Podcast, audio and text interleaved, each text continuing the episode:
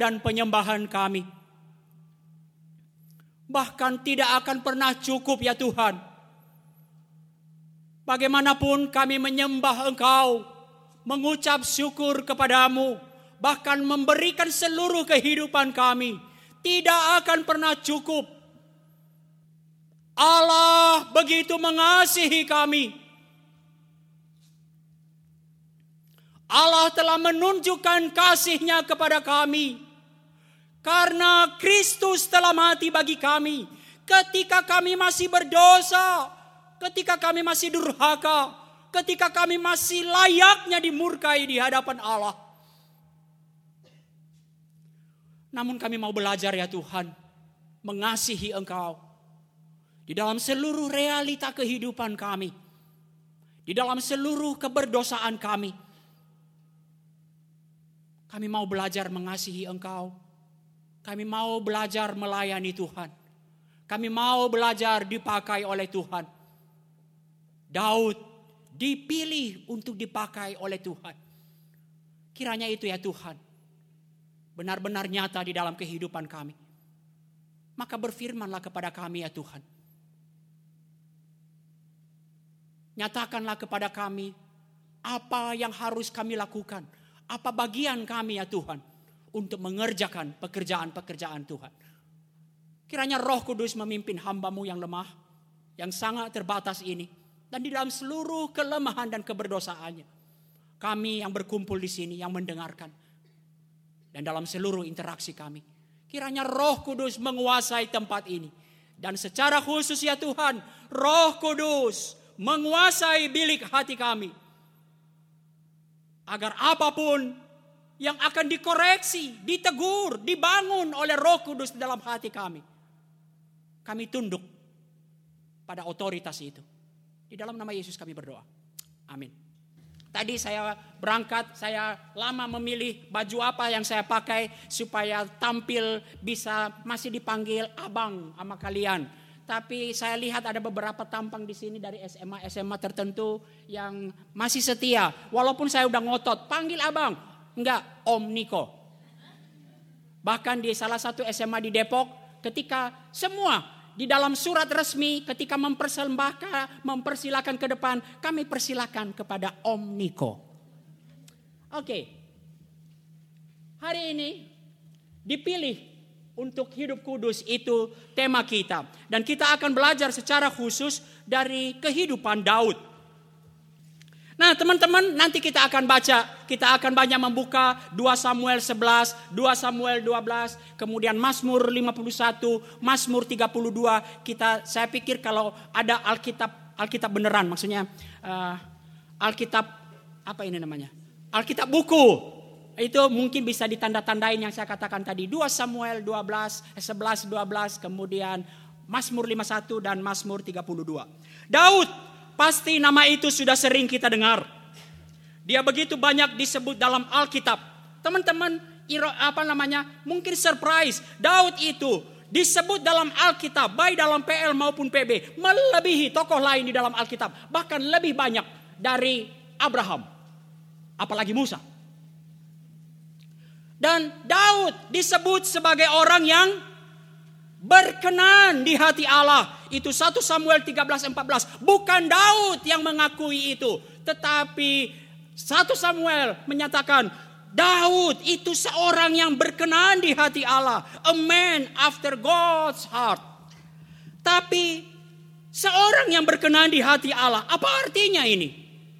Apakah kemudian dia sempurna? Alkitab kita, itulah Alkitab kita bagus sekali. Secara jujur, Alkitab kita bukan sesuatu yang jauh di atas sana. Alkitab kita begitu dekat dengan kita. Alkitab kita mencatat dua dosa besar Daud. Paling tidak dua dosa besar Daud. Ini menunjukkan bahwa teman-temanku, Sekalipun teman-teman berkumpul di sini dengan satu kerinduan, Daud, aku mau dipakai oleh Tuhan. Tetapi dosa adalah pergumulan seluruh umat manusia tanpa kecuali, tanpa mengenal usia. Tidak ada seorang pun yang terlalu muda atau terlalu tua. Saya tunjuk diri saya kalau terlalu tua. Untuk digerogoti oleh dosa. Dosa itu begitu dahsyat dan begitu mengerikan. Sebelum kita berbicara bagaimana kita dipakai oleh Tuhan, kita harus berbicara mengenai hal ini. Dalam bukunya Emmanuel Olapi, Oladipo, orang-orang suci yang tak sempurna, dia mengatakan begini nih. Orang-orang kudus di dalam Alkitab adalah orang-orang yang terbatas dan rapuh, sama seperti kita saat ini. Kadang-kadang sekolah minggu menggambarkan bahwa selalu tokoh Abraham adalah tokoh bapak orang beriman, tetapi akhirnya kita nggak melihat bagaimana kedekatan dengan kita dan kemudian kita sering berdalih, ya, itu Abraham, saya siapa? Tetapi Alkitab kita secara jujur menyatakan bahkan bapak orang beriman itu pun adalah orang yang sangat rapuh dengan dosa. Mereka juga sering mengecewakan Tuhan seperti kita saat ini. Tapi bagian yang paling penting adalah bagaimana kemudian rahasianya, bagaimana mereka mengalami kemenangan kasih karunia hingga akhirnya Daud mereka dipilih untuk dipakai oleh Tuhan.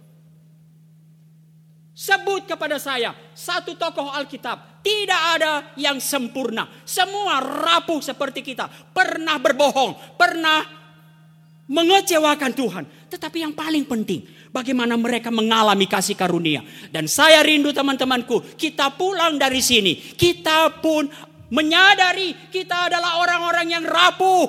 Mungkin latar belakang kita buruk sekali. Tetapi kasih karunia Tuhan akan menolong kita dan bagaimana kita mengalami kasih karunia sehingga benar-benar kemudian kita dapat dipakai oleh Allah. Maka saya katakan teman-teman, Daud tadi dicatat dua dosa besar dalam Alkitab yaitu Batseba dan nanti kita nggak bahas pada hari ini yaitu dosa sensus. Ketika dia mulai, wow begitu besar pasukan saya. Kemudian tapi luar biasanya Alkitab juga mencatat setelah dua dosa besar itu tumbuh kemudian mengalir anugerah Allah dari dua dosa besar itu. Apa itu?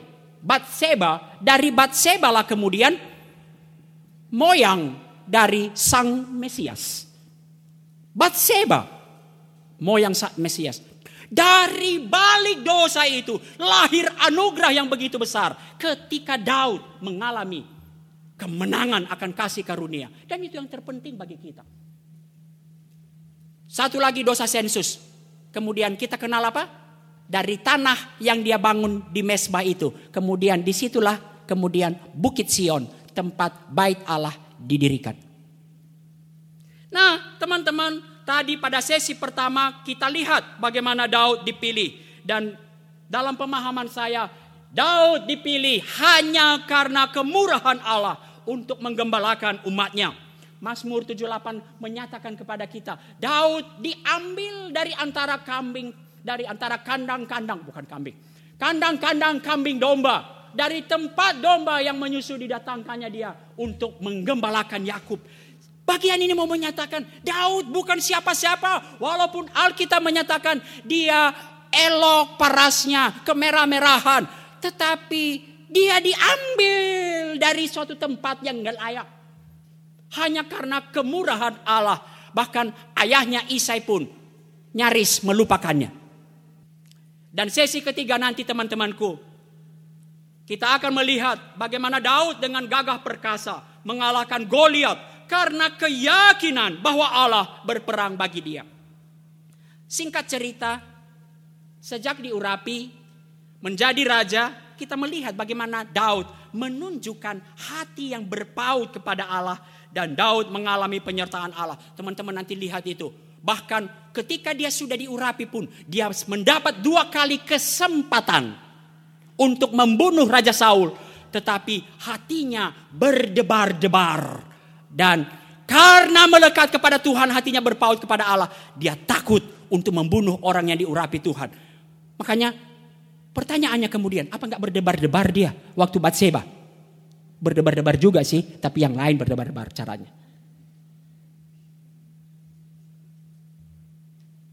Maka kita terheran-heran temanku ketika kita tiba pada 2 Samuel 11. Terheran-heran gak teman-teman?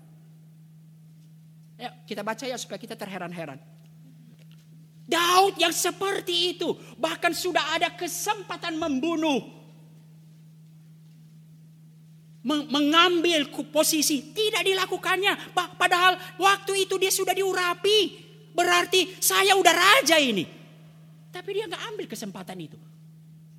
Mari kita buka 2 Samuel 11 ayat 1 sampai 4. Kita baca dulu.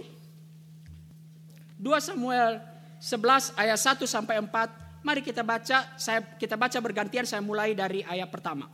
Pada pergantian tahun, pada waktu raja-raja biasanya maju berperang, maka Daud menyuruh Yoab maju beserta orang-orangnya dan seluruh orang Israel.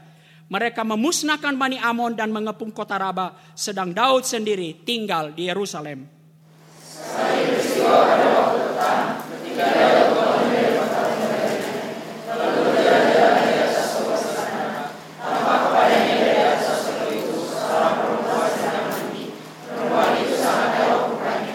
Lalu Daud menyuruh orang bertanya tentang perempuan itu. Dan orang itu berkata, itu adalah Batseba inti Eliam, istri Uria orang Het itu.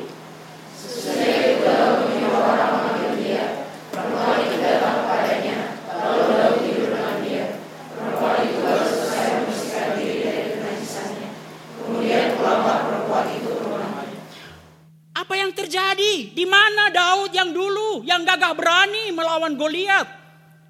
Di mana Daud yang dengan gagah berani ketika dia terkepung di lembah Efraim dia berkata, "Tuhan ada di pihak kita, kita pasti menang, kita pasti maju."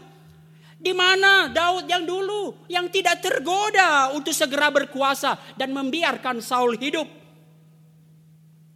Itu dulu ketika orientasinya, ketika hatinya melekat pada Tuhan dan kehendaknya. Pada bagian pertama ini saya tidak mau loncat langsung kepada bagaimana ketika Daud sadar. Kita lihat dulu bagaimana pola dosa bekerja. Dan itu berlaku bagi semua orang. Teman-teman, hati yang menjauh dari Allah adalah pintu kejatuhan. Kita lihat bagaimana Daud Sebenarnya berkali-kali Tuhan memberikan kesempatan. Kalau kita punya waktu sebenarnya kita bisa melihat. Ketika dia suruh orang itu siapa? Maka yang menjawab itu, itu pun sebenarnya kesempatan dari Tuhan untuk melihat menyatakan Batseba dan secara jelas dicatat istri Uria orang Het itu untuk mau menyatakan apa? Hei, itu istri orang.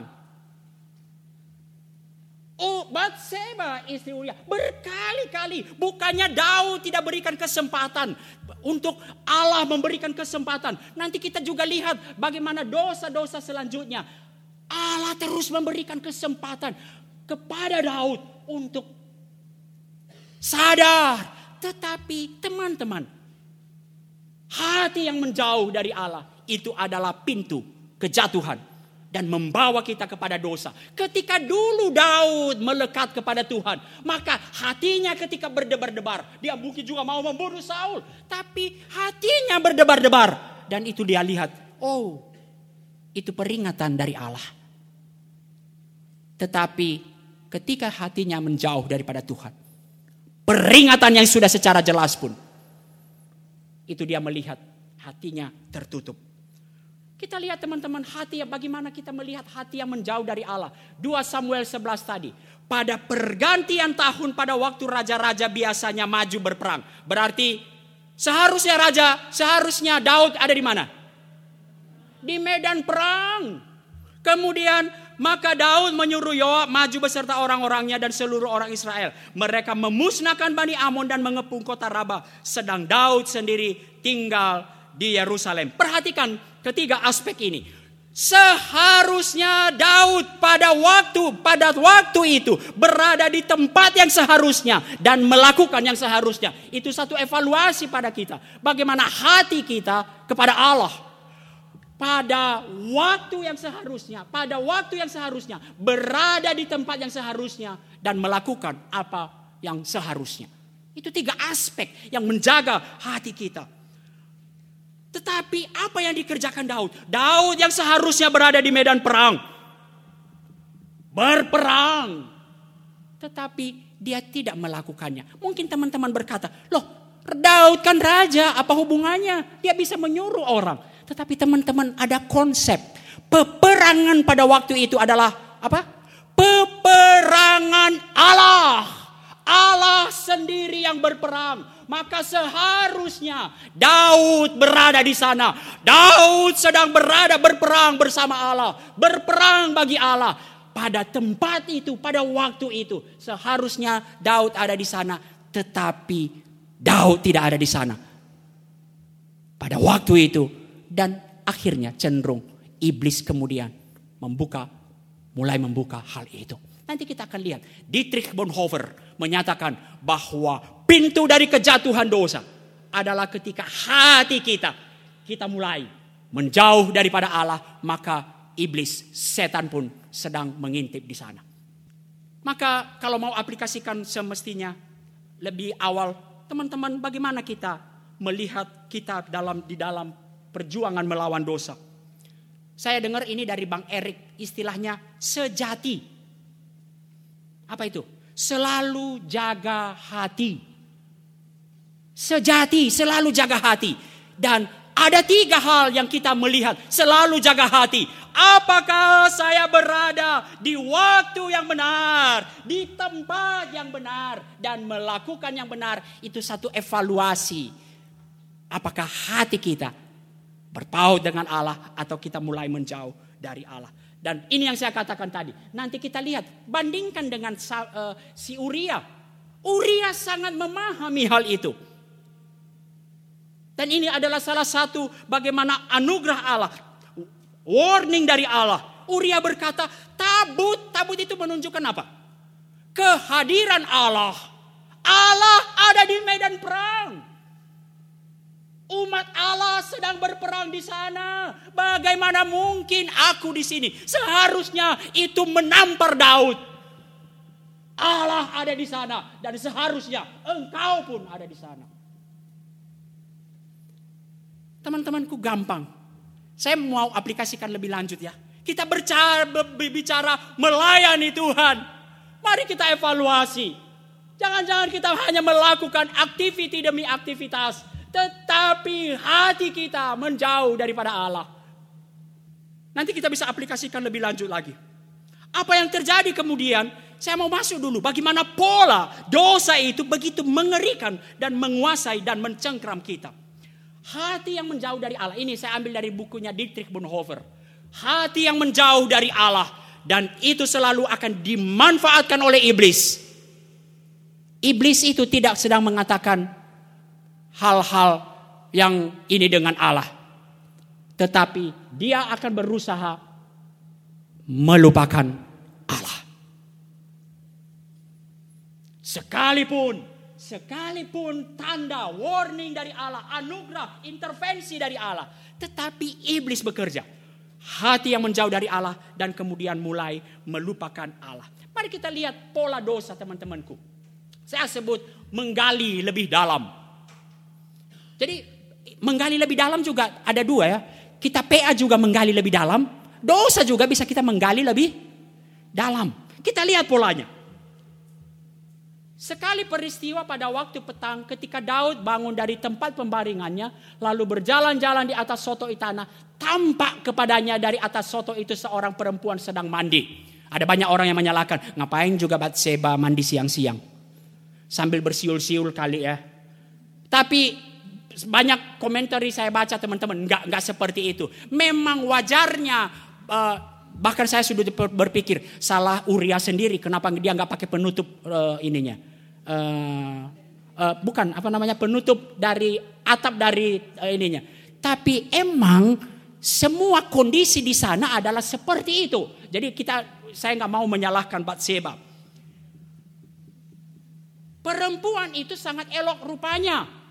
Lalu dari tampak kemudian Daud menyuruh orang bertanya tentang perempuan itu dan orang itu berkata ini yang saya katakan tadi secara jelas Batseba binti Eliam istri Uria orang Het itu nanti kita akan lihat siapa Uria itu Dia adalah orang sebenarnya yang sangat loyal kepada Daud.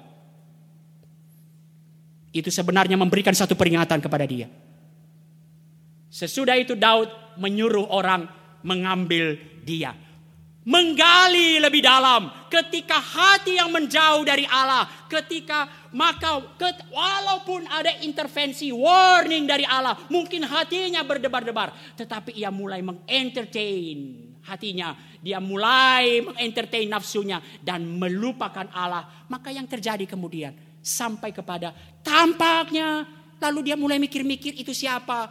Teman-teman ada banyak nggak kesempatan untuk Daud lari? Bukan nggak harus lari pun, Berhenti aja, diam aja, nggak nggak akan terjadi itu. Tapi yang terjadi adalah seperti itu. Teman-temanku ini pola. Kita sering berdalih. Bagaimana mungkin waktu saya ke camp di, Me, di Medan. Bagaimana mungkin bang. Saya nggak jatuh dalam pornografi. Setiap hari teman-teman saya mengirim uh, apa namanya uh, video-video, konten-konten porno. Terus dalam hati mati kau kalau nggak kau buka. Loh, oke okay, dikirim. Emang dikirim langsung terbuka. Apa yang akan kita lakukan? Kita mulai dong memikirkan. Bukan dak ya? Ya dong. Bukan gak ya? Kita mulai berdoa, Tuhan jauhkan aku dari percobaan ini. Tapi kita klik juga. Bukankah itu yang kita lakukan? Itulah pergumulan dosa. Begitu kuat untuk mencengkram kita, membuat kita melupakan Allah, melupakan Allah dan mengambil dia. Teman-teman, kalau lihat yang merah-merah itu, lihat yang merah-merah itu, kalian ingat apa? Itulah pola semua kejatuhan umat manusia.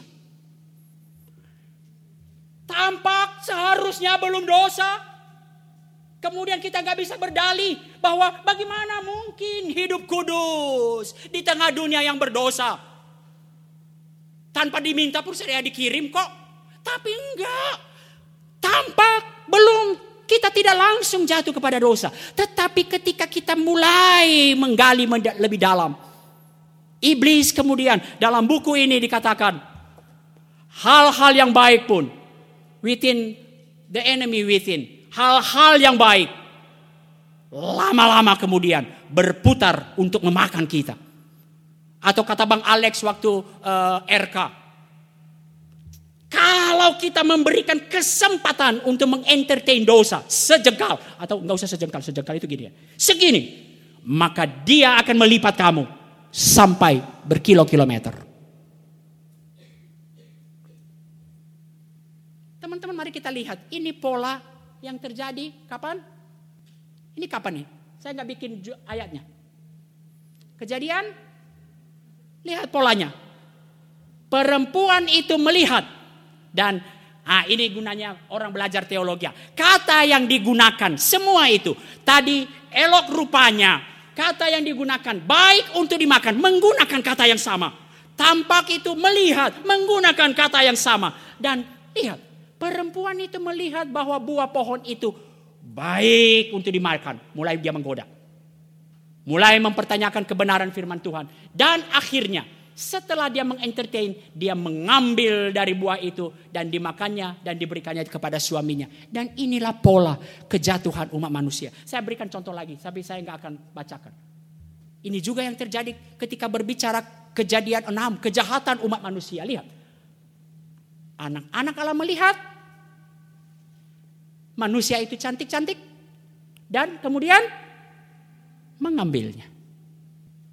Hal yang kedua kemudian teman-temanku, bagaimana Daud menyelesaikan dosanya? Sejak Daud jatuh di dalam dosa, ketika oke okay, dosa perzinahan, sebenarnya ada kesempatan gak sih Daud bertobat pada waktu itu? Ada, ada begitu banyak kesempatan yang diberikan oleh Tuhan kepada dia. Tetapi mari kita lihat saya tulis di sini. Usaha menutupi dan menyelesaikan sendiri dosa justru membawa kita makin dikuasai oleh dosa. Dosa melahirkan dosa baru.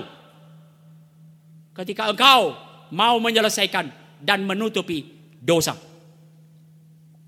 Dan saya pikir sebelum Daud pun kita bicarakan Daud.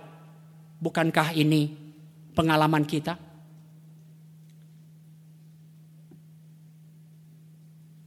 Awalnya males belajar. Habis itu kita masuk akan kepada kita akan dituntut kepada dosa apa? Biasanya nyontek. Kalau hasilnya nggak benar, kita akan dituntut kepada dosa bohong.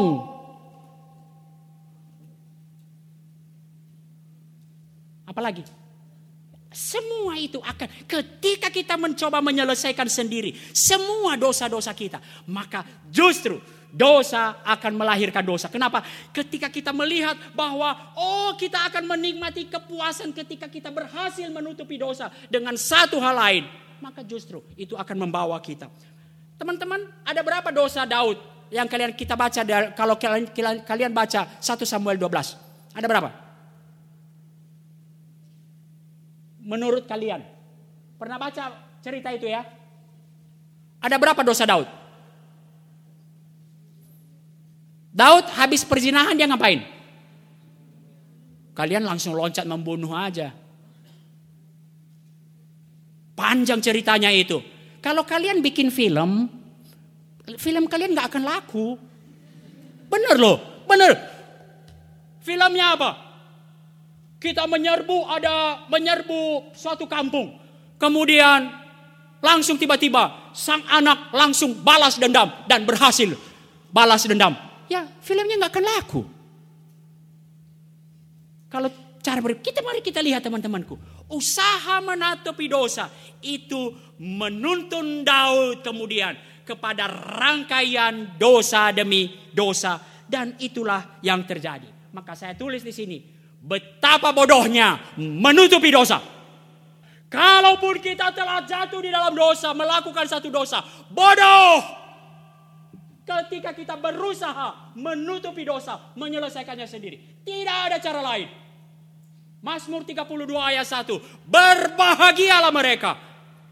Kepuasan, berbahagialah mereka. Yang dosanya ditutupi oleh Tuhan. Kita tidak akan bisa pernah bisa menyelesaikan dosa kita. Mari kita lihat. Daud, saya coba lihat. Perjinahan. Habis perjinahan kemudian mengandung. Habis itu nggak langsung bunuh. Habis itu dia apa? Dia mulai licik. Apa liciknya? Dia menjebak Uria. Uria disuruh panggil pulang. Benar ya? Apa tujuannya panggil pulang? Disuruh mabok. Apa tujuannya? Supaya mereka minum bersama? Oh, supaya mabuk. Supaya mabok dan kemudian Uria dia suruh ke ke rumah tidur bersama istrinya. Supaya apa? Supaya nanti kalau lahir anak itu, kemudian Daud berkata bahwa itu adalah anak Uria. Tetapi gagal karena di situ sebenarnya kesempatan anugerah dari Tuhan. Tadi dijawab oleh si Uria. Bagaimana mungkin tabut Allah ada di medan perang? Bangsaku ada di medan perang, sedang berperang. Bagaimana mungkin aku bersenang-senang dan tidur bersama istriku dan pusing, makin pusing Daud. Waduh, gagal ini. Sampai dua kali loh dikatakan di sini, di sana. Tidurlah kau sana. Tapi si Uria hanya di depan istana dia tidur-tiduran. Maka mulai panik. Maka kemudian terjadilah pengkhianatan yang sangat besar itu. Kenapa saya katakan pengkhianatan teman-temanku? Nanti kalau kita baca, Uria itu adalah orang kepercayaan dari Daud. Sangat loyal kepada Daud. Dan dia nanti ada itu mempunyai garis keturunan yang sangat dekat dengan Daud. Orang kepercayaan dari Daud. Teman-teman, dari mana kita tahu bahwa dia orang kepercayaan Daud?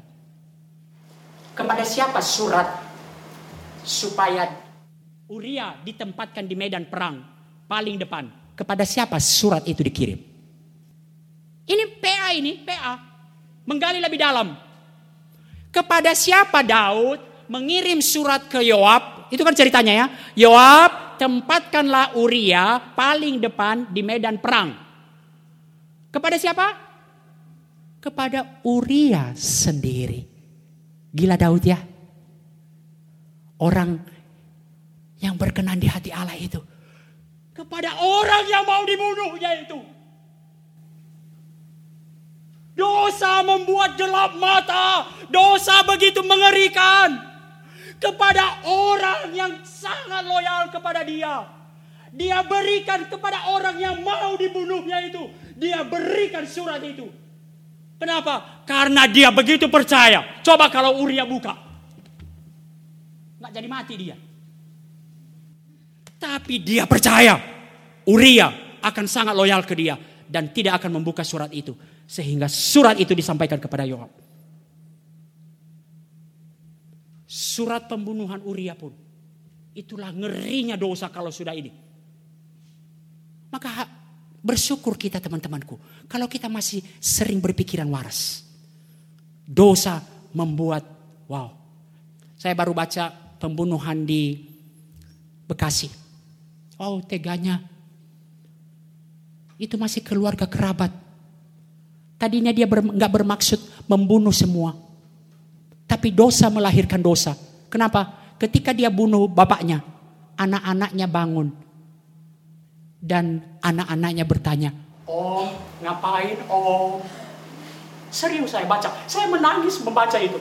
Ngapain Om? Dan kemudian tahu teman-temanku, si HS itu menidurkan mereka. Gelap mata luar biasa. Waktu itu apakah dia tidak sadar? Dia tidurin, dia nina bobokan anak-anak kecil itu.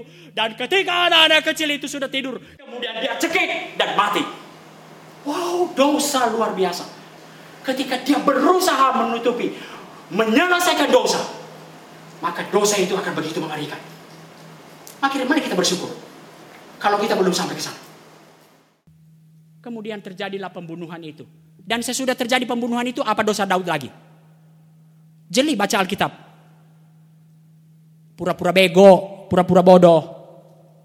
Ketika ada orang yang kasih tahu, ke Yo, ke siapa namanya ke ke ke dia bahwa Uria sudah mati. Kemudian dia bilang ke ini, bilang ke Yoab, memang begitu di dalam perang orang bisa mati. Wadah, luar biasa ya, luar biasa gelapnya ketika sudah dikuasai oleh dosa. Oh teman-temanku, itulah dosa. Dan saya kemudian mengatakan, Mari kita baca satu dua tiga.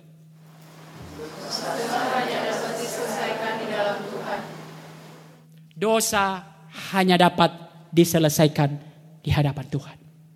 Saya rindu pada hari ini menjadi satu pemulihan bagi kita. Apa pun. Dosa hanya dapat diselesaikan di hadapan Tuhan. Teman-temanku, mungkin kita berpikir Betapa buruknya Daud. Mungkin kita berpikir sedang membicarakan pemberontak besar, penjahat besar. Tidak. Kadang-kadang kalau saya pikir ya, kalau baca cerita itu, wow ini penjahat besar ini. Tidak. Daud adalah seorang raja besar, raja yang baik. Bahkan dicatat seperti yang katakan tadi, orang yang berkenan di hati Allah. Tetapi ketika hatinya menjauh daripada Allah, hatinya melupakan Tuhan, maka dosa mulai mencengkram dan menguasai dia. Mari kita berhati-hati. Seringkali kepengurusan di sekolah membuat kita bahwa kita sudah satu level tertentu di dalam kerohanian kita. Mungkin teman-teman, nanti kalau teman-teman diterima di UNJ, Kadang-kadang level kita melihat menjadi pengurus itu udah level tertinggi itu. Di UNJ, kalau teman-teman nanti masuk di sekretariat UNJ, oke, okay, level tertinggi itu menjadi pengurus itu udah level tertinggi. Kenapa? Di bagan struktur bagan kepengurusan itu ada ada si Kak Evin di sini.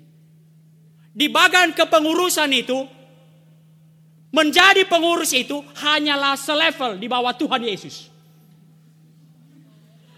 Serius saya. Nanti kalau kalian diterima di UNJ atau jalan-jalan lah ke sekretariat UNJ, ditulis di sana bagan. Bagan struktur kepengurusan PMK UNJ. Paling atas siapa? Tuhan Yesus. Di bawahnya ketua dan para tim inti. Wow. Kemudian di bawahnya berjajarlah para pengurus-pengurus. Biasanya sih para pengurus-pengurus junior.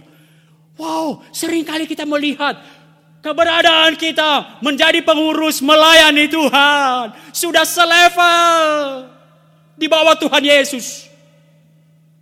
Tidak. Daud seorang yang berkenan di hati Tuhan. Tidak ada yang imun terhadap dosa.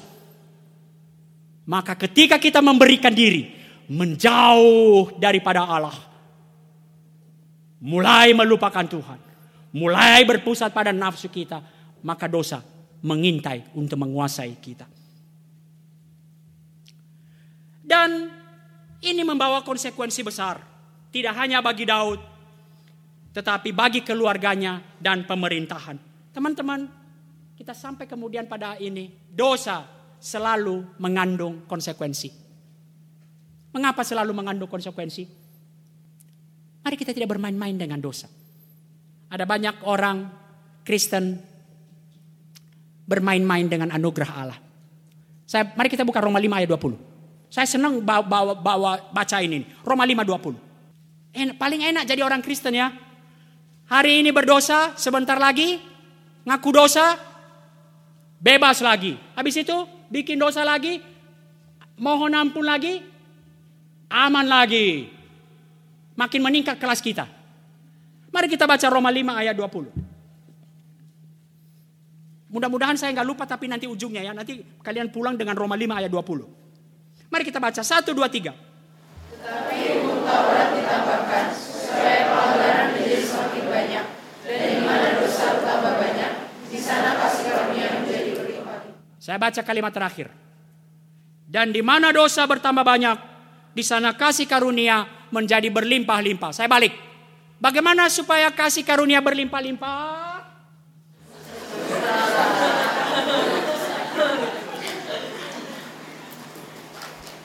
Mungkin orang Kristen tidak pernah baca bagian itu. Tetapi itulah pemikiran kita. Kita bermain-main dengan anugerah Allah. Tetapi hari ini mari kita ingat teman-temanku. Nanti kalau ada, bukan kalau ada kesempatan. Mudah-mudahan saya ingat apa arti bagian itu ya. Dosa selalu mengandung konsekuensi. Mengapa? Semua dosa. Tidak mengenal dosa besar kecil. Bukan hanya perjinahan. Dicatat di sana, tetapi hal yang telah dilakukan Daud itu adalah jahat di mata Tuhan. Dosa itu adalah jahat di mata Tuhan. Dan itu pasti mengandung konsekuensi ketika berhadapan dengan keadilan Allah. Mungkin ada baiknya kita seimbang bicara antara kasih Allah dan keadilan Allah. Dosa adalah kejahatan di mata Tuhan. Maka kita perlu berhati-hati. Dosa pasti ada konsekuensinya. Kita tidak seharusnya menganggap remeh dosa. Dan kita akan masuk pada bagian kedua. Tuhan kemudian mengutus Nabi Nathan kepada Daud untuk menyatakan hal ini. Dan bagian ini kita juga akan bicara dua. Bicara tentang anugerah Allah dan bicara tentang konsekuensi dosa. Mari kita lihat betapa seriusnya dosa itu. Mari kita lihat sekarang teman-teman buka aja Roma 12 eh Roma uh, eh, 1 Samuel 12. Ketika Daud disuruh diutus ke Nabi Nathan. Itu saya nggak punya waktu. Itu bagus banget loh caranya si Nathan Nathan gak langsung datang. Hei berdosa kau Daud. Gak langsung gitu. Caranya apa? Dia suruh Daud sadar dan menentukan hukumannya sendiri. Sampai seperti itu loh. Dia ceritakan dulu ya. Kalian tahu ya ceritanya ya. Ada orang datang kedatangan tamu. Kemudian dia orang kaya mempunyai banyak harta, banyak kambing, banyak domba. Kemudian ada seorang, uh, saya nggak tahu perempuan atau apa, janda atau siapa. Pokoknya ada orang lah. Itu mempunyai hanya satu ekor domba. Dan ketika kemudian tamunya datang, si orang kaya yang mempunyai banyak harta itu mengambil domba sang yang satu-satunya itu, si yang punya hanya satu orang itu, dan kemudian dimak diolahnya dan diberikan untuk tamunya. Maka langsung Daud murka. Siapa dia? Dia harus mendapatkan hukuman mati. Maka Nathan bilang, kamu, kamu orangnya. Dan kemudian kita masuk kepada bagian ayat 9. Lihat teman-teman. Mengapa engkau menghina Tuhan dan melakukan apa yang jahat di matanya? Uria orang Het itu kau biarkan ditewaskan dengan pedang. Istrinya kau ambil menjadi istrimu. Dan dia sendiri telah kau biarkan dibunuh oleh pedang Bani Amon. Dosa adalah kembali kita lihat sesuatu hal yang serius di hadapan Tuhan. Melakukan dosa berarti menghina. Saya senang ketika kuliah misiologi, saya sekarang sedang kuliah teologi. Dan dosennya mengatakan, ingat, dosa dia mendefinisikan dosa sangat bagus. Dosa itu adalah memukul wajah Allah. Maka ingat, setiap kali engkau berdosa, engkau menonjok wajah Allah. Wah, benar juga itu. Saya langsung takut. Setiap kali saya berdosa, engkau menonjok wajah Allah. Menghina Tuhan dengan melakukan yang jahat di mata Tuhan dan begitu seriusnya dosa itu. Dan kemudian itu membawa Daud kepada satu pertobatan yang besar. Kita akan langsung cepat. Lalu berkatalah Daud kepada Nathan, "Aku sudah berdosa kepada Tuhan." Dan Nathan berkata kepada Daud, "Tuhan telah menjauhkan dosamu itu, engkau tidak akan mati." Dosa yang dilakukan Daud teman-temanku, apa hukumannya? Mati. Tapi di sini kembali kita melihat anugerah Allah. Unconditional love. Nathan berkata kepada Daud, Tuhan telah menjauhkan dosamu itu dan engkau tidak akan mati. Saya mau teman-temanku Walaupun nanti saya akan bahas konsekuensi dosa. Mari kita mulai dari sini. Untuk hidup serius dengan dosa. Mari kita tidak selalu berangkat. Mari kita berangkat dengan melihat unconditional love dari Allah. Kasih Allah yang luar biasa itu. Tuhan telah menjauhkan. Engkau yang seharusnya mati. Tapi engkau tidak akan mati. Tapi mari kita lihat maka teman-teman saya katakan pertobatan sejati dan perendahan diri di hadapan Allah adalah jalan pemulihan dan mengalami kemurahan Allah dan jalan untuk kembali berkenan di hadapan Allah dipakai oleh Tuhan. Tetapi pertobatan sejati tidak bermain-main dengan anugerah Allah. Mari kita selalu ingat, dosa selalu mengandung konsekuensi. Dan dalam hal Daud, Wow, konsekuensinya. Nanti kalau teman-teman baca sampai pasal 19 ayat pertama.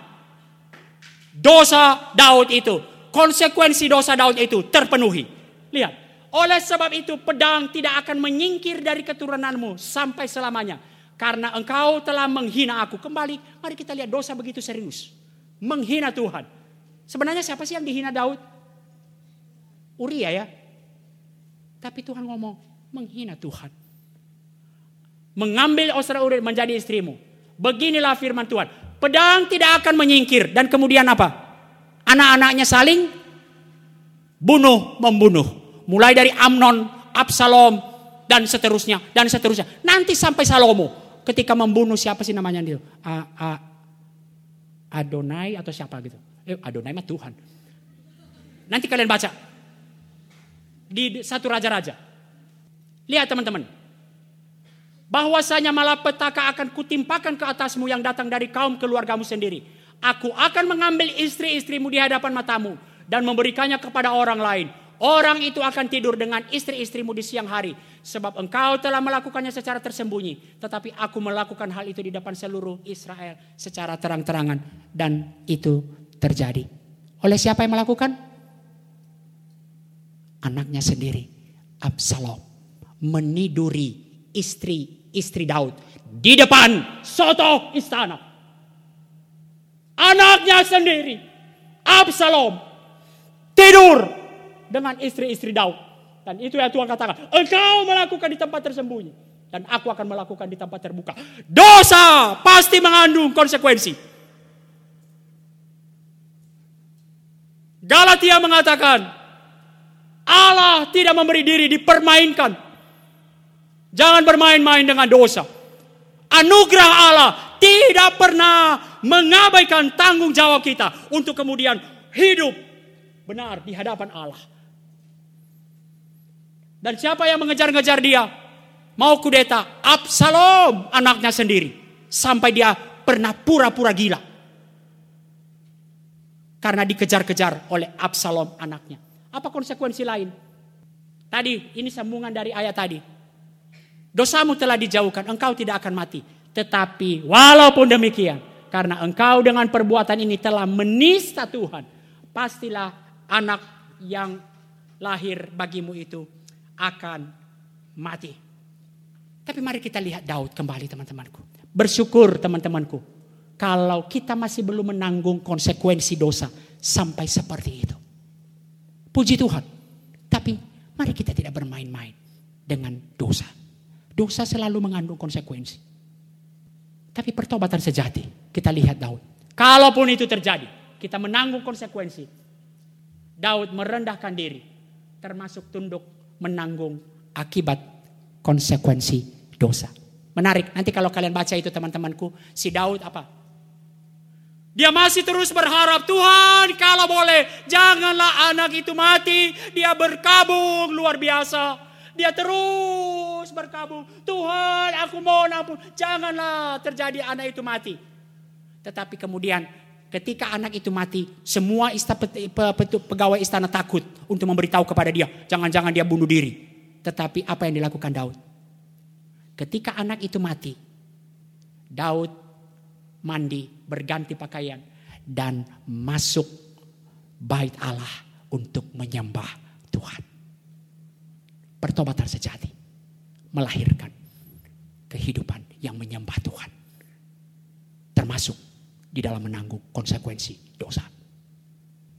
Daud bukanlah orang yang sempurna. Daud berkali-kali gagal, tetapi di dalam dosa, ketika Tuhan memberitakan dosanya, Daud tunduk sepenuhnya. Dan itulah sebabnya ia disebut orang yang berkenan di hati Allah. Apa aplikasinya bagi kita? Kita yang berkumpul di sini adalah orang-orang yang mau melayani Tuhan. Tetapi kita harus mulai dari mana teman-temanku? Dosen saya mengatakan, kita sering kali sama seperti orang diet. Kalau mau diet, apa yang kita lakukan? Katanya, sama seperti orang diet, yang mau kita lakukan adalah mulai to do list. Saya akan lari, saya akan apa lagi? Olahraga, exercise dan segala macam. Tapi seharusnya tidak dimulai dari to do list. Kenapa? Nggak ada gunanya kamu lari terus menerus. Tapi tengah malam kau sikat indomie berdus-dus. Maka mari kita mulai dari mana? Stop doing list. Baru kemudian kita pikir to do list. Dan ini kita, kalau kita mau dipakai oleh Tuhan. Mari kita awali bukan dengan menyusun apa yang saya akan lakukan untuk melayani Tuhan, menyusun program dan ini dan itu. Tapi mari kita mulai dari stop doing list. Berhenti berdosa. Di dalam Mazmur 51 dikatakan begini teman-temanku. Sebab engkau tidak berkenan kepada korban sembelihan. Sekiranya kau kupersembahkan korban bakaran, engkau tidak menyukainya. Sekalipun engkau mempersembahkan korban bakaran, Seluruh persembahanmu engkau tidak berkenan. Kenapa? Apa yang berkenan di hadapan Tuhan? Korban sembelihan kepada Allah ialah jiwa yang hancur, hati yang patah, dan remuk. Tidak akan kau pandang hina yang Allah, hati yang remuk, hati yang berduka karena dosa, dan keinginan untuk berhenti berbuat dosa. Maka mari kita mulai. Stop doing list. Baru kemudian kita pikirkan, kalau kita mau dipakai, dipilih untuk dipakai, maka stop doing this. Langkah pertama adalah mari kita berjuang berhenti dalam dosa. Dosa melawan dan bermusuhan dengan Allah. Maka nih, saya katakan gini. Kita tidak bisa melakukan dua-duanya sekaligus. Melayani dan mengasihi Allah dan hidup terus di dalam dosa. Bisa ulangi kalimat saya? Kecepatannya. Satu, saya ulanginya. Kita tidak bisa melakukannya dua-duanya sekaligus. Melayani Allah dan hidup terus di dalam dosa. Satu, dua, tiga. Kita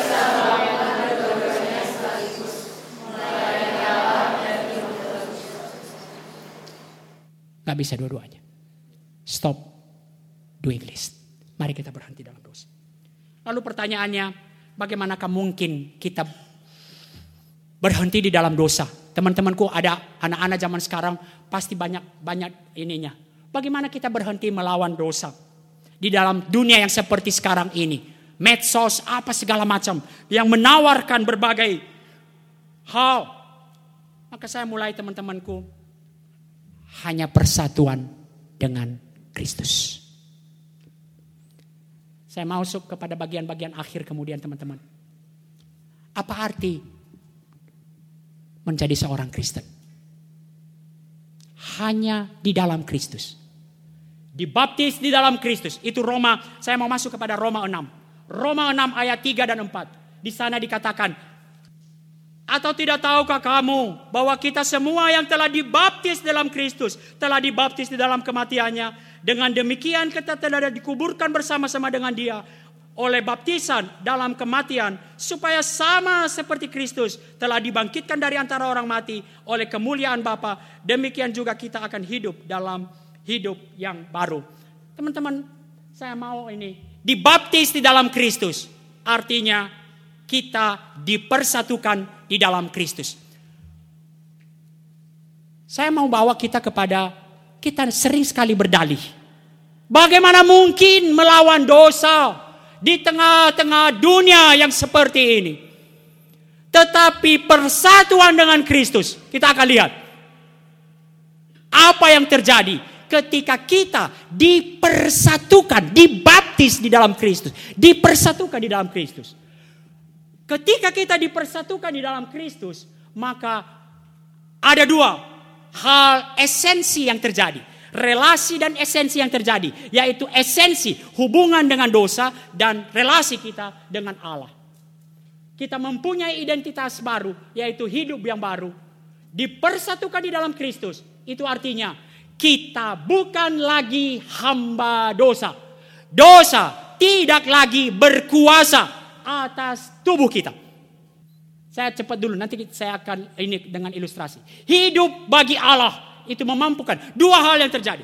Ketika dipersatukan dengan Kristus, kita dosa tidak lagi berkuasa atas diri kita. Dan yang kedua, kita dimampukan untuk hidup bagi Allah. Bagaimana mungkin itu terjadi? Kalau kita lihat Roma 6 itu saya tulis begini. Kristus sesudah ia bangkit dari antara orang mati, maut tidak lagi berkuasa atas dia. Amin. Dan ketika kita dipersatukan dengan Kristus, maka kita mengalami hal yang sama. Dosa tidak lagi berkuasa di dalam tubuh kita. Amin. Tetapi ada tetap bagian kita. Apakah dosa masih akan terus menggoda? Masih. Maka bagian kita kemudian adalah jangan menuruti keinginannya dan menyerahkan tubuh kita kepada dosa persatuan dengan Kristus. Ada modal, yaitu dosa. Kalau dulu kita melakukan karena memang dosa mencengkeram kita. Tetapi sekarang dosa tidak lagi berkuasa atas tubuh saya. maka jangan menyerahkan tubuhmu kepada dia lagi. Hal yang kedua, ini cepat. Kristus sesudah ia bangkit, ia hidup bagi Allah. Dan ketika kita dipersatukan dengan Kristus, maka kita hidup bagi Allah. Sama seperti tema kita. Maka serahkan tubuhmu, layani Tuhan. Serahkan tubuh kepada Allah untuk menjadi senjata kebenaran. Saya memberikan ilustrasi supaya mendarat ini. Ilustrasi cepat. Teman-teman, ketika siapa yang di sini punya guru killer? Waktu SMA. Eh, waktu kalian masih SMA ya? Waktu SMP deh. Saya punya guru killer waktu SMA. Guru kesenian. Orangnya gagang, mengerikan memang. Tapi saya itu sangat pinter. Juara-juara dulu saya kalau teori. Saya tahu semua itu gambar-gambar yang begini itu. Mau dinaikkan setengah nada saya tahu semua. Bagaimana menyusunnya. Tetapi saya nggak pernah bisa nyanyi. Maka setiap kali kesenian 15 menit terakhir itu adalah disuruh nyanyi. Nah, setiap kali disuruh nyanyi saya nggak mau nyanyi. Padahal saya dibilang nyanyi apa aja foto bebek angsa ke apa ke nggak mau saya. Maka sang guru akan berkata, Niko nyanyi nggak mau. Ke depan dan kaki bangau. Langsung kemudian saya memilih untuk ke depan dan kaki bangau berdiri 15 menit daripada nyanyi. Beberapa waktu yang lalu kami reuni. Udah lulus saya dong. Reuni dan kemudian reuni itu acara utamanya adalah nyanyi-nyanyi. Guru kesenian masih sangar, masih tampangnya masih sangar. Kemudian saya mulai ke setiap kali nyanyi, setiap kali ini kayaknya udah mau ref terakhir ini. Saya pergi ke toilet. Tapi kan nggak mungkin terus menerus begitu kan? sepanjang acara. Maka tiba akhirnya, Niko nyanyi kata guru itu. Masih dengan sangarnya, nyanyi. Nggak mau pak. Terus dia bilang, ke depan. Dan kaki bangau. Kira-kira orangnya masih sama loh. Masih sangar. Dia terus menggoda saya. Kira-kira saya mau nggak ya kaki bangau? Mengapa? apa ininya? Bukankah orangnya sama? Kenapa dulu saya melakukannya? Apa bedanya? Ketika saya lulus apa bedanya? Ketika dulu dia punya kuasa atas saya. Walaupun saya orangnya bengal. Tapi dia punya kuasa atas saya. Maka mau nggak mau saya datang ke sana. Tetapi sekarang saya sudah lulus. Dia tidak punya otoritas, kuasa lagi atas diri saya. Sekalipun dia masih punya kemampuan untuk menggoda saya dan menyuruh saya. Maka kalau pada waktu reuni itu tiba-tiba saya dengan rela hati pergi ke sana dan angkat kaki, kalian akan bilang saya, Bang Niko apa?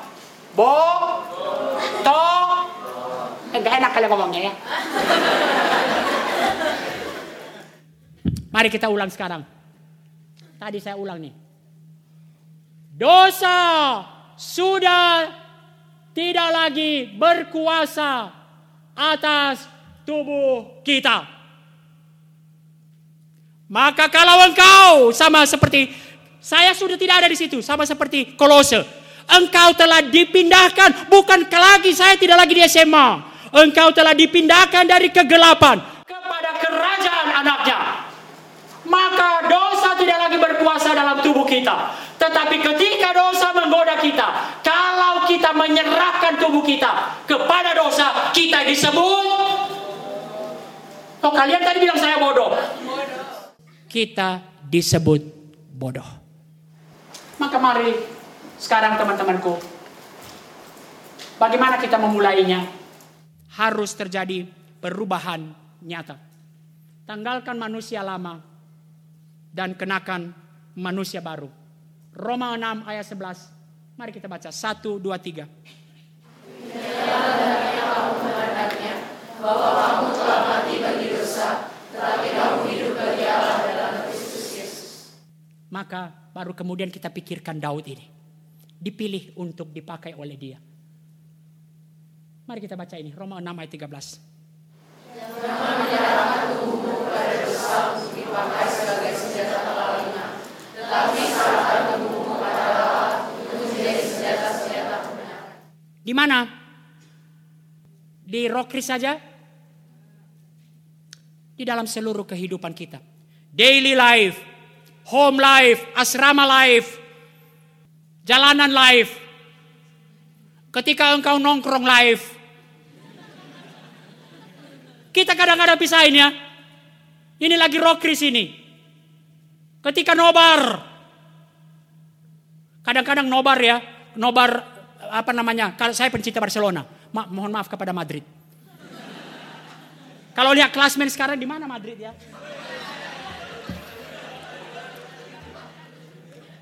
Seringkali kita pisahkan nobar, maka kita bebas. Untuk ketika ini maka biasanya keluar kata-kata yang ini. Kenapa? Kata kita pikir ini nobar. Tidak ada hubungannya dengan itu. Tidak. Nobar juga kau diminta untuk tidak kata-kata kotor. Jaga. Nongkrong. Apa pun. Tidak hanya ketika kita. Di dalam roh kris kita. Di dalam keseluruhan kehidupan kita. Mati bagi dosa. Hidup bagi Allah. Maka jangan serahkan dirimu kepada dosa. Tetapi serahkan dirimu untuk dipakai sebagai senjata kebenaran dan itu artinya kita dipilih untuk itu. Saya mau secara ini lagi pada hal dosa ini teman-temanku. Masuk nanti kita Roma 6 tadi supaya saya nggak lupa. Firman Tuhan itu sempurna. Mari kita baca Roma 6 ayat 1. Tadi saya katakan bagaimana caranya supaya kasih berlimpah-limpah? Ya itu itu ya. Mari kita baca Roma 6 ayat 1. 1, 2, 3.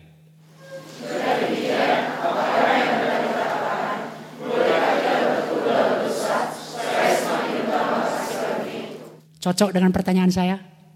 Cocok dengan pikiran kita tadi? Bolehkah kita bertekun dalam dosa? Lalu dijawab di ayat 2. Apa?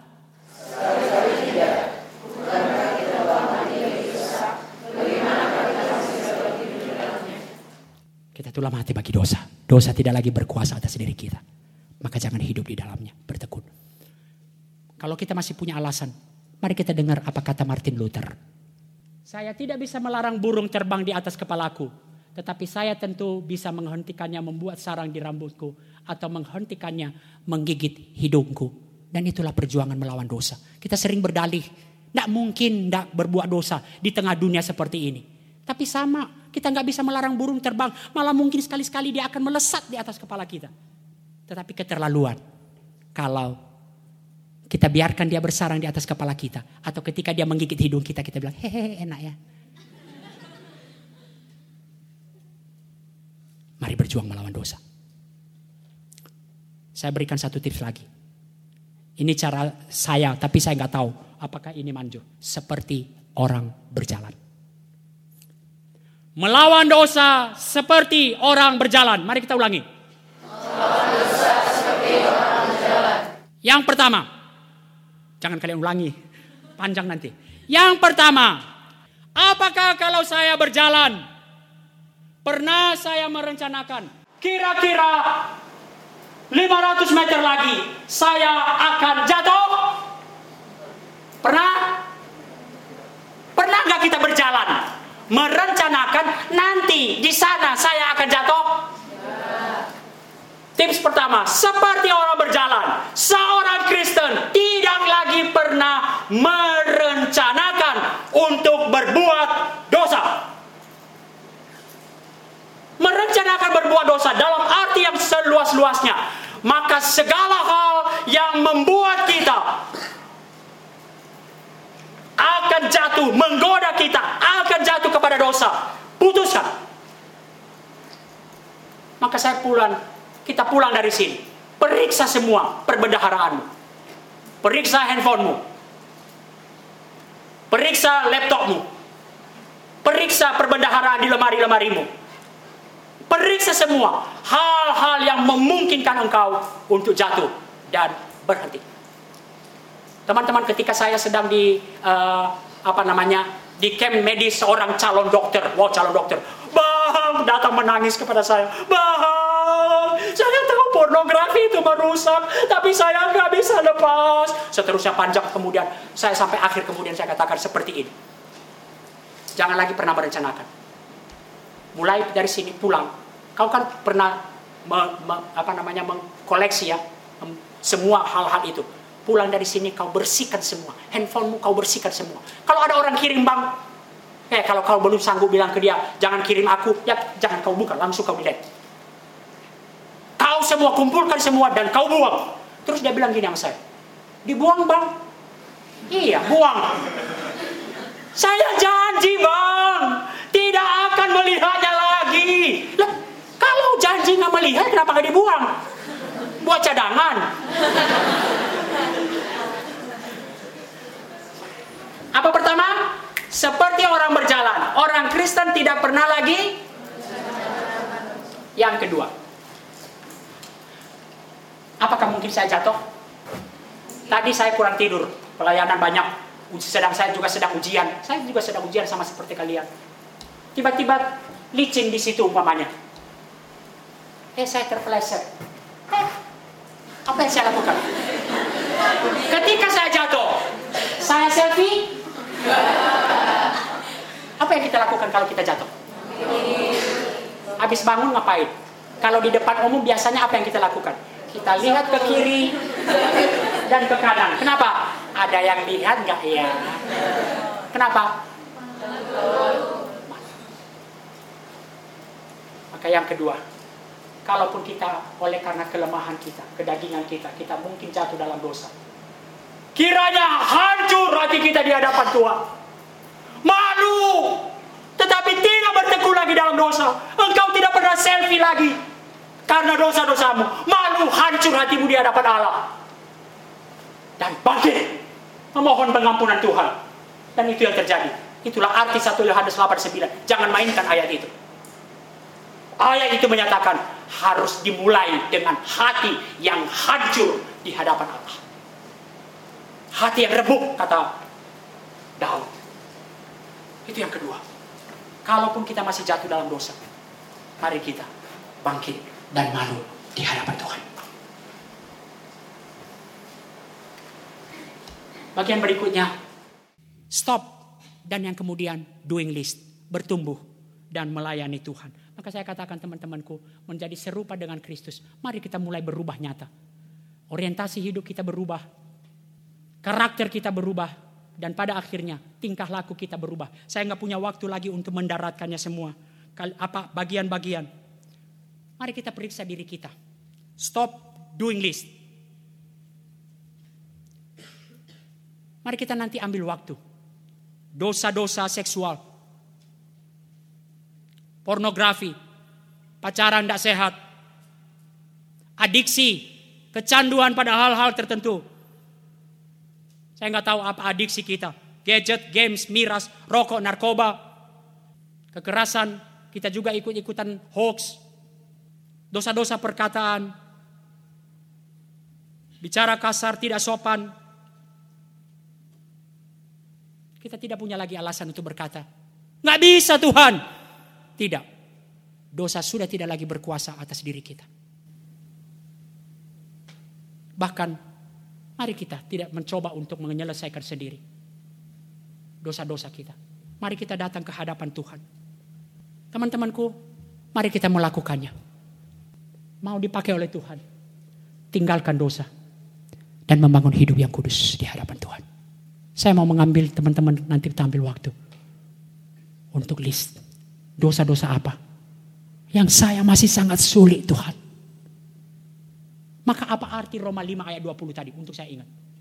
Tidak ada dosa. Yang sebegitu besar mengikat engkau. Yang tidak sanggup diselesaikan oleh kasih karunia Tuhan. Amin. Tidak ada dosa. Sebut kepada saya yang tidak sanggup diselesaikan oleh kasih karunia Tuhan. Teman-temanku, saya harus akhirnya sharing. Saya pun seperti itu. Ketika masa SMA, saya hidup di dalam dosa seksual yang sangat parah. Saya tidak mau mendetailkannya. Dan orang berkata, kamu sulit keluar dari itu. Tetapi kasih karunia Allah sanggup menyelesaikannya. Ada pengharapan di dalam Kristus. Amin. Apa pun dosa kita saat ini. Mari kita mulai di hadapan Tuhan. Kalau tadi kita dibaca mengenai konsekuensi dosa. Seringkali mari kita mulai tidak dengan satu ketakutan di hadapan Tuhan. Mari kita mulai dari anugerah Allah. Tadi memang sudah dibukakan konsekuensi dosa. Tapi saya rindu hari ini kita benar-benar mau berjuang hidup kudus. Dipilih untuk hidup kudus. Efesus 1 kita dipilih sejak dari semula supaya kudus dan tak bercacat di hadapannya. Bukan lagi dengan ketakutan akan konsekuensi dosa. Tetapi kita mulai dari anugerah Allah yang mengasihi kita. Teman-temanku, saya nggak punya waktu. Kasih yang ajaib ini luar biasa. Saya sangat senang dengan menunjukkan seberapa besar kasih Allah itu. Akan tetapi Allah menunjukkan kasihnya kepada kita. Ketika kepada kita. Oleh karena Kristus telah mati untuk kita. Ketika kita masih berdosa. Dan itu kemudian dijelaskan dengan ini. Sebab tidak mudah seorang mau mati untuk orang benar. Tetapi mungkin untuk orang baik ada orang yang berani mati. Dan Paulus sebenarnya mau meneruskan kemudian dengan ayat 8 itu. Tetapi untuk orang yang tidak benar dan tidak baik. Tidak mungkin ada orang yang mau mati. Tetapi Kristus Allah melakukannya untuk kita. Waktu kemarin ada uh, apa namanya supporter Persija dikeroyok. Saya mema saya merenungkan ini. Teman-teman bayangkan kalau supporter Persija itu kamu tahu dia dalam posisi benar. Artinya dia tidak sedang mengganggu orang. Salah, sedang dia dikeroyok. Kamu lewat di situ, kamu sedang naik motor, siapa dari kita yang mau turun dan mau membela orang benar itu dan mempertaruhkan semuanya untuk orang yang benar itu? Ada yang mau turun? Gak ada ya. Maka benar kata firman Tuhan, tak mudah orang mati untuk orang benar. Lalu bayangan saya mulai muncul kembali. Kalau orang yang sedang dikeroyok itu adalah tetangga samping rumahmu. Yang terus menerus menopang hidupmu. Kalau habis uang pasti dia kasih sama kau. Baik sekali dia. Luar biasa kebaikannya. Dan sekarang kamu lihat dia sedang dikeroyok. Siapa yang mau turun dari motornya dan mau mempertaruhkan apa pun untuk membela orang itu? Ada yang mau turun? Ada satu dua. Berarti benar kata firman Tuhan. Mungkin untuk orang baik ada orang mau mati. Tetapi bayangkan sekarang saudaraku. Kalau orang yang sedang dikeroyok itu adalah orang yang beberapa menit lalu secara brutal menghancurkan motormu, melukai kamu, dan kemudian setelah kamu lewat di situ, kamu lihat dia sedang dikeroyok. Siapa di antara kita yang mau turun dari motornya dan mau mempertaruhkan segala sesuatu untuk membela orang yang baru saja secara brutal melukai dan merusak motormu. Ada yang mau turun? Ada yang mau turun? Jangankan turun. Kita akan sumpahin dia. Mungkin kita akan ikut, kita turun sih, tapi kita akan ikut nendang. Tetapi apa yang tidak mungkin itu? Engkau yang brutal itu. Saya dan engkau yang brutal itu. Tetapi Allah telah mendemonstrasikan kasihnya. Allah telah menunjukkan kasihnya. Karena Kristus telah mati bagi kita. Ketika kita masih brutal. Ketika kita masih berdosa. Ketika kita masih durhaka. Ketika kita masih seteru. Ketika kita masih menonjol muka Allah. Kristus telah mati bagi kita. Dan itulah kasih Allah. Mari kita melakukannya dengan mengasihi Allah yang telah habis-habisan mengasihi kita. Kalau tidak teman-temanku, izinkan saya satu ilustrasi lagi. Ini ilustrasi suami istri, gak apa-apa ya. Kalau seorang suami pulang dari kerjaannya, dia melihat istrinya sedang dicekik oleh perampok. Dan kemudian suaminya berjibaku melawan sang maling itu. Sampai akhirnya dia bisa membebaskan istrinya. Setelah dia babak belur, bonyok. Dan ketika kemudian sang istri bebas. Dan istrinya kemudian, eh kayaknya lebih enak, lebih gagah. Mengikuti sang perampok itu. Dan dia kemudian dia pergi. Mengikuti sang perampok itu. Kalian bilang apa tentang istri itu? Istri yang bukan bodoh, nggak tahu diri. Gimana sakitnya sama suaminya? Banget ya. Kristus tidak hanya bonyok.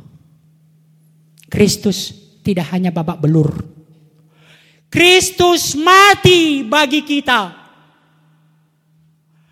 Allah jadi manusia dan mati. Itu yang dikatakan Filipi. Allah jadi kutuk. Allah menjadi terkutuk. Itu yang dikatakan Galatia. Allah menjadi dosa. Itu yang dikatakan di Korintus. Dan setelah Allah mati, setelah Yesus baba belur, melepaskan engkau dari dosa. Dan kemudian kita berkata, tidak, lebih enak mengikuti dosa. Maka engkau sama, tidak keterlaluannya dengan istri tadi. Kita ngomong istri keterlaluan. Bukankah itu yang kita lakukan? Yesus telah mati tidak hanya bapak belur. Dan setelah kita dilepaskan dari dosa, kita berkata, tidak, lebih enak mengikuti dosa. Saudaraku, mari berhenti. Mari kita hidup bagi Allah supaya kita bisa dipakai oleh Allah. Mengasihi Allah, sebab inilah kasih Allah itu. Bahwa kita menuruti perintah-perintahnya. Dan perintah-perintah ini tidak berat. Saya masih ada satu ilustrasi tapi kepencangan, udah waktunya udah lewat. Teman-teman, siapa yang mengatakan perintah-perintah itu berat? Menurut teman-teman perintah-perintah Tuhan itu berat atau tidak? Jangan pura-pura lupa yang tadi. Perintah-perintah Tuhan itu berat atau tidak? Saya juga bilang berat, tapi saya menemukan ini tadi. Maka kalau saya ditanya sekarang, berat gak melakukan perintah Tuhan? Perintah Tuhan itu berat gak? Saya jawab, berat. Tetapi tidak berat. Di mana kuncinya? Baca ayat 2, mari kita baca ayat 2. Satu, dua, tiga.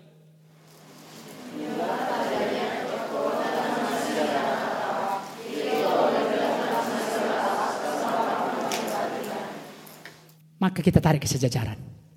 Kalau kita mengasihi Allah, kita melakukan perintah-perintahnya. Dan kalau kita mengasihi Allah, perintah-perintahnya tidak berat. Ketika saya jadi alumni muda, waktu itu bekerja keras, saya kos di daerah Tebet. Di daerah Tebet itu kami punya langganan warung Padang kira-kira 500 meter dari kos saya. Pulang waktu itu saya ingat banget jam 3, kepala saya pusing, badan pegel. Dan ketika tiba di kos, seorang teman kos saya berkata, Niko tolong dong beliin makanan di warung padang langganan kita. Dan saya langsung jawab, saya juga capek, baru pulang, badan saya pegel, saya pusing, nanti aja kalau saya keluar. Dan masih dalam pegel yang sama. Masih dalam kepusingan yang sama. Waktu itu masih zamannya pager. Tiba-tiba pager saya bergetar. Dan ada pesan masuk.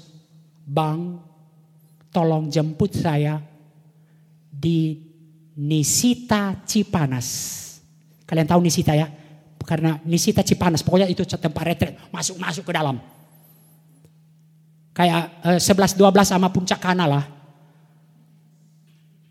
Nisita Cipanas karena besok saya mau memimpin sekolah minggu. Mana lebih berat?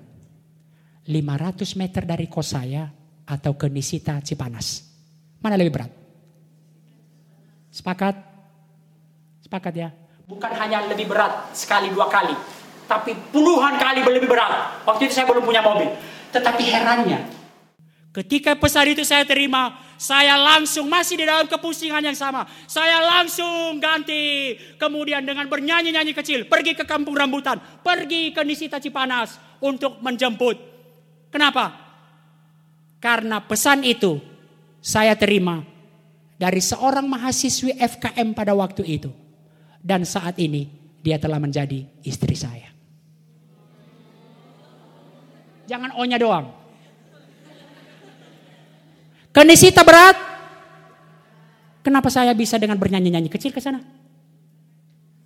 Di mana bedanya? Karena saya mengasihi dia. Mari kita belajar. Berhenti berdosa, hidup bagi Allah, melayani Allah. Tidak lagi dengan ketakutan akan konsekuensi. Tapi mari kita mulai dari anugerah Allah. Dan saya mau mengasihi Allah yang telah habis-habisan mengasihi kita. Mari kita berdoa. Di hadapan Allah sebagai hamba Tuhan. Dosa tidak dapat kita selesaikan dengan sendirinya. Dosa hanya diselesaikan di dalam kesatuan dengan Kristus. Ketika kita percaya dan menerima Kristus sebagai Tuhan dan Juru Selamat pribadi. Maka izinkan saya sebagai hamba Tuhan yang memberitakan kebenaran firman Tuhan pada hari ini. Bagi adik-adikku yang mempunyai kerinduan mau melayani Tuhan. Tapi mari kita mulai dari hal ini. Dosa hanya dimulai engkau mau dipakai oleh Allah. Dimulai ketika dipersatukan dengan Kristus. Menerima Kristus sebagai Tuhan dan Juru Selamat pribadi. Maka sebagai hamba Tuhan, izinkan saya untuk bertanya. Bila firman Tuhan pada hari ini menyapa adik-adikku secara khusus. Siapakah di antara kita yang mau datang merespon kasih Allah. Dan untuk pertama kalinya, untuk pertama kalinya menyambut dan menerima Tuhan. Tuhan saya butuh engkau. Hanya engkau. Hanya di dalam engkau saya dapat menyelesaikan segala sesuatu. Dosa saya. Hanya di dalam engkau berawal saya dapat dipakai oleh Allah. Maka adik-adikku, Sementara kita semua tunduk kepala. Siapakah di antara kita semua yang digebila digerakkan oleh Roh Kudus untuk pertama kalinya mau membuka hati menerima Kristus sebagai Tuhan dan juru selamat pribadi. Silakan angkat tangan dan nanti kita akan berdoa. Puji Tuhan. Silakan angkat tangan, puji Tuhan. Puji Tuhan. Puji Tuhan. Puji Tuhan. Puji Tuhan. Puji Tuhan. Puji Tuhan. Puji Tuhan. Silakan turunkan tangan. Saya ulangi untuk pertanyaan yang kedua. Masih adakah yang mau membuka diri? Menyambut kasih Allah. Semuanya dimulai. Daud dipakai oleh Allah. Hanya dapat dimulai dengan membuka diri. Menerima Kristus sebagai Tuhan dan Juru Selamat pribadi. Masih ada? Silakan angkat tangan. Puji Tuhan. Puji Tuhan, puji Tuhan. Puji Tuhan, puji Tuhan. Silakan turunkan tangan. Nanti saya akan memberikan satu kesempatan kepada adik-adik untuk mengambil waktu. Tapi izinkan di hadapan Tuhan. Saya sebagai hamba Tuhan yang menyampaikan firman pada hari ini. Bila ada dosa-dosa tertentu. Yang selama ini begitu mencengkram selama ini tidak bisa dilepaskan dari kehidupan kita. Firman Tuhan pada hari ini menyatakan, dosa tidak lagi berkuasa atas tubuh kita. Maka siapa yang mau diselesaikan di hadapan Tuhan? Dosa-dosa secara khusus di hadapan Tuhan. Dosa seberapapun adalah kekejian, menghina Tuhan, menista Tuhan. Maka siapa adik-adikku yang mau mengambil pembaharuan di hadapan Tuhan? Untuk menyelesaikan dosa. Tuhan, tolong saya untuk dosa ini. Seperti dulu seruan saya, Tuhan, selesaikan saya dengan masalah dosa seksual ini. Kiranya itu juga akan dinikmati dan dialami oleh adik-adikku pada hari ini.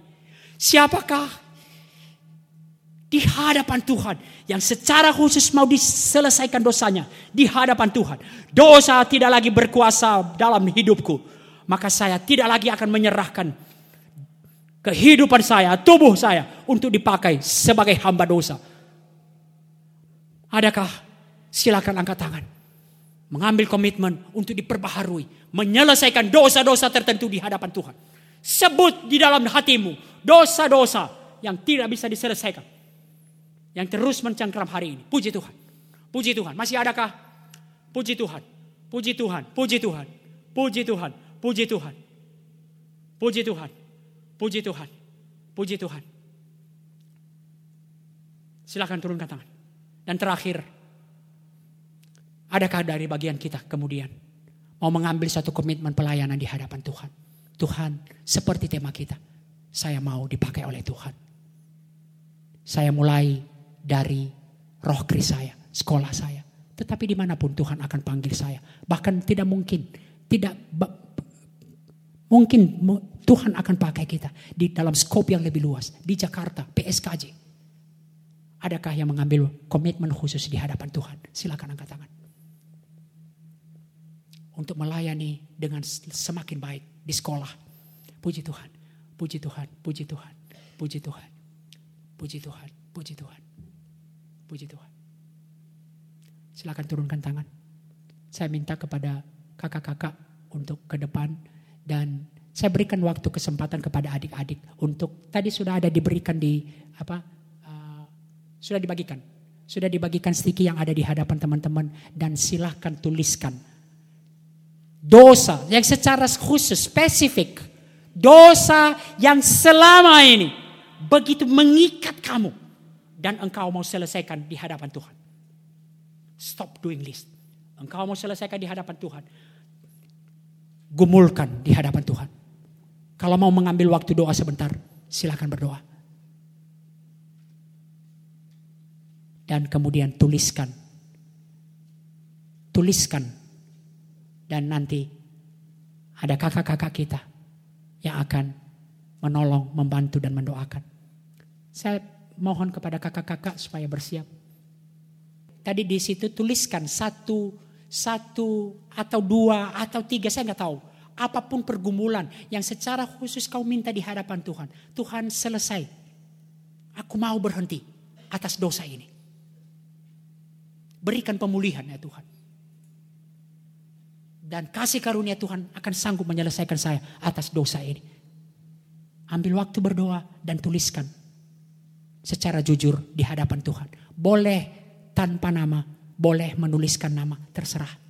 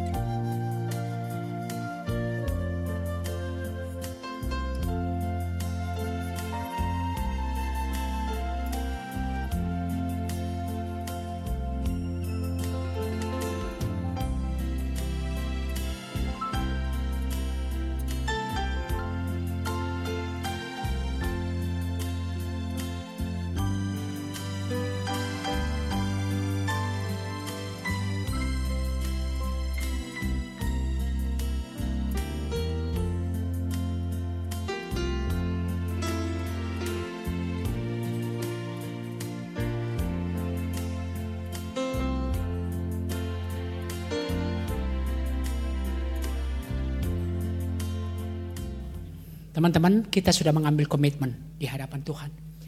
Tetapi perjalanan kita masih akan terus berlanjut. Pergumulan masih akan terus berlanjut.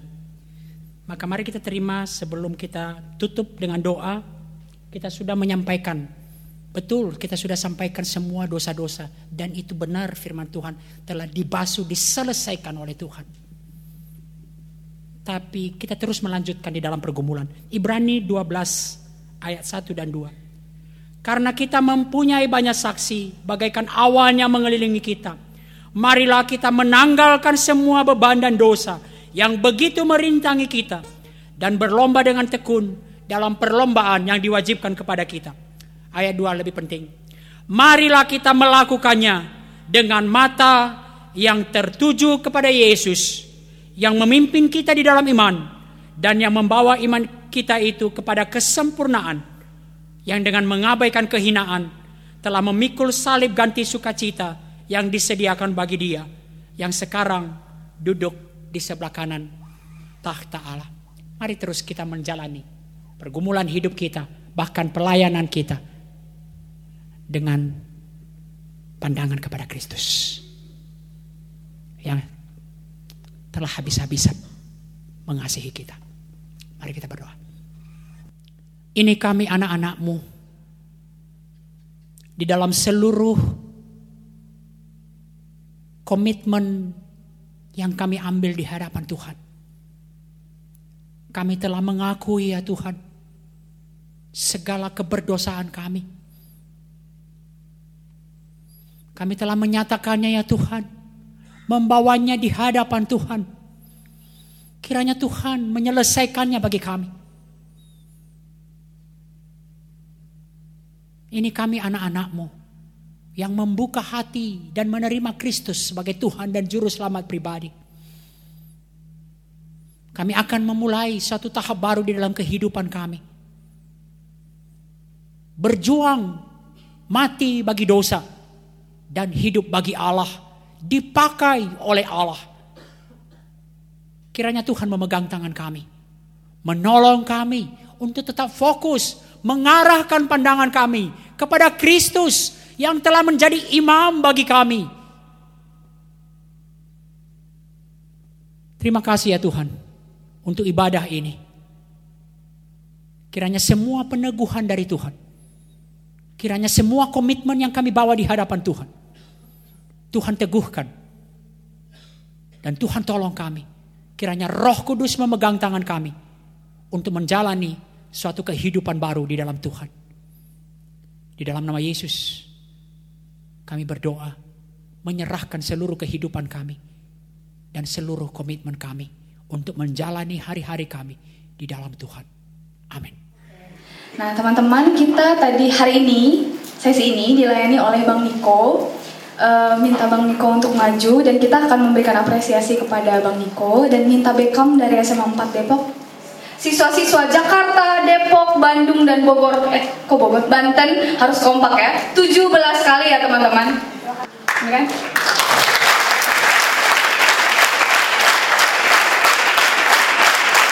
Ayo berapa? Udah lewat ya, udah lewat ya.